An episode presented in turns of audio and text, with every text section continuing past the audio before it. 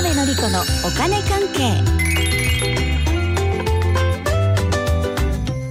この時間はお金についていろいろな話題を教えていただきますスタジオにはファイナンシャルプランナーで社会保険労務士の川辺典子さんですよろしくお願いしますはい、よろしくお願いします。先週は雪で会社が休みになった場合って給料って出るのっていうお話でしたけど、うんうん今日はどんなお話ですかはい、今日は、あ、ちょっと待って、その前に松尾さん、今日何の日かって分かってます。分かって2月13日うん、はい。バレンタインイブ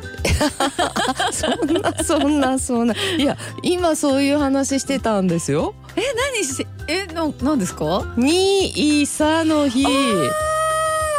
ね、なんか知らないけど、ににいいささの日ね。今日兄さんの日でそう兄さんの話してたんですよ今そうそううそう、だから、にいさの日だからだ と思った。違った。全然あ今ね日。兄さんの日まあ、そういう日を、なんあか、ーまあまあ、語呂合わせでね。うんうん、そういう日なのかは知らないけど、ニーサですよね。えーはい、ねまあ、だからといって、今日ニーサの話じゃないっていう、ね。じゃないっていうそう、あ、でもね、すごいんですよ。株価がアメリカも日本も。そうです本か当にすごいことになってますけどね。はい、でも今日はね、はい。あのトリガー条項についてのお話です ね全然違いましたね全然違いましたね。あーまあ、でも最近ねあの、まあ、政治関連のお話で再び出てきたかなというね言葉ですね。えートリガー条項、うん、政治のお話なんですか今日はいやー政治はねちょっと私のジャンルじゃないし非常に苦手な分野なんでね、だから単にあの、まあ、トリガー条項のお話をねお金の角度からいきますかおね、ーまあ、ゼロからねいきましょう。ありがたい、うんトリガー条項よろしくお願いします、はい、まずねトリガーうんこれはねカタカナです。はいうん、っていうか元をたどればカタカナじゃない英語ですあね。英語ですね英語ですね。はいであの意味はあの銃のね引き金はいですね。うん人差し指で引っ張るあの引き金、うんうんあれですねうんあれトリガー。うあーん、はい引き金っていう言葉は、まはあい、日本語でも比喩的に使いますよね。そうですうね、ん、まあ例えばあのまるまるさん誰にしますあの AD の梅子さんにします、はいじゃあ例えば AD の梅子さんの一言が引き金となって、うんエアジー全体が大揉めになりました とかね例よ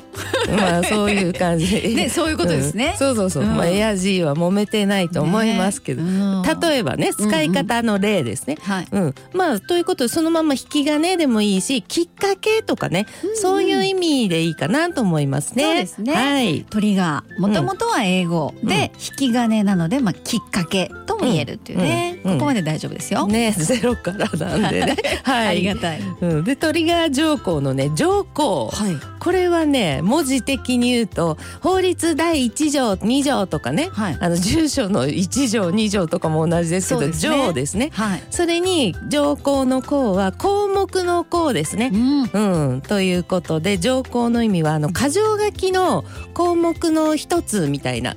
そうういう意味ですね。、んはいうん、なので、まあ、いろいろなこう日本の国として決めているルールの一つの項目それがトリガー条項だと。おーじゃあルールのネーミングみたいな感じですかね、まあそうですね、うんんでもなんでわざわざそんな名前つけたんですかねまあねっていうかここまでネーミングの話しかしてないですね。ですうんうんうんは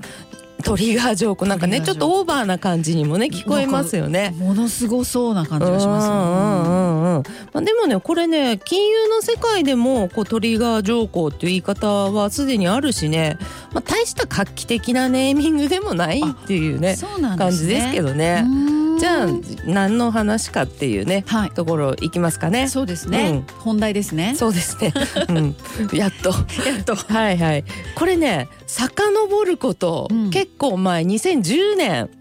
そう2010年にできたルールなんですよ。へーそしてガソリン税に関するものです。そうなんですうね、ん、でガソリン価格がねあのすごく高くなった時は、はいガソリン税のねあの半分くらいをこう一時的にね払わなくて OK にしておうこう我々の負担とかもね抑えましょうっていうルールですね。えーうんえ助かりますねすごくいいじゃないですかうんうんまあうんねそうですよねトリガー条項そうそうそう安くなるのかなとねえ高い時はねうん税金がねそういうことですもんねそうトリガー条項ね銃の部品っていうか部分ですよねそうもうそうそうここ大事な一番大事なとこそろうですそようそうそう、すごいとこですよね、うんだけどなんか優しい感じのルールですねトリガー条項そうですねねはいで具体的にはねあのガソリンの小売価格の全国平均が1リットルあたり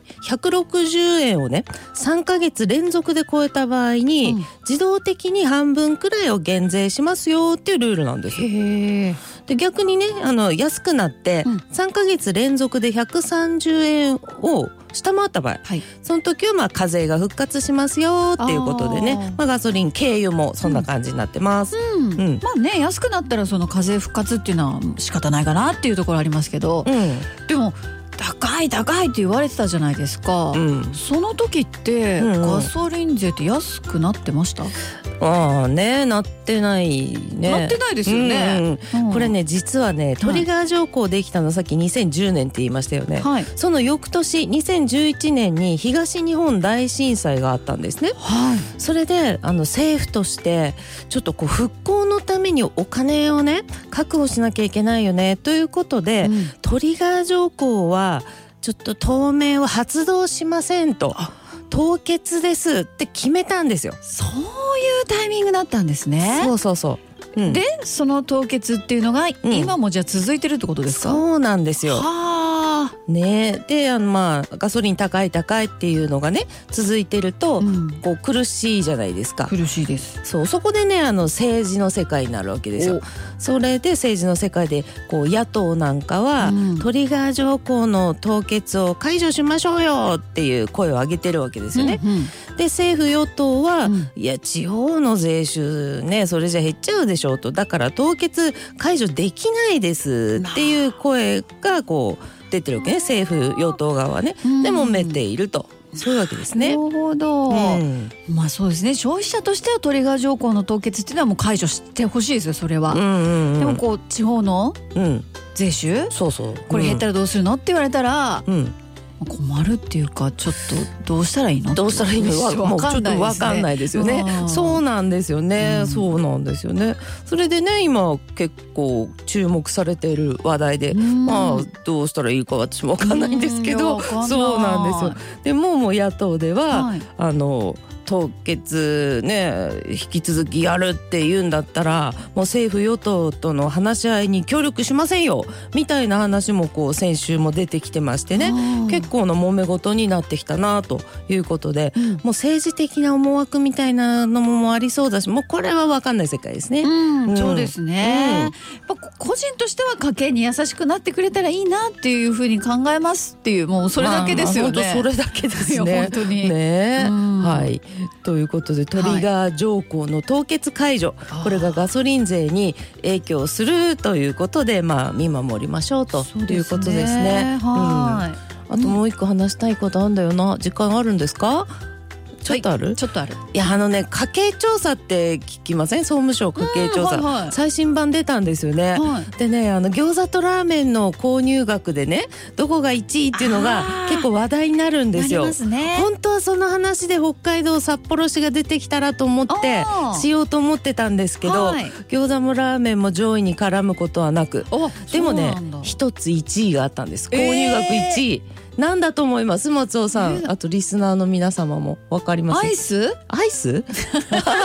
なるほどね、うんうんうんうん、これね答えね食べ物じゃないんですあけど食べね、物じゃないんだ。うん、タバコへえ。ね一位なんですね購入額。そうなんですって微妙なねなんともそうですね。はいそこ一位かみたいなね。そうなんですよはいところありますとけれいうども。ことでしたよ。はい。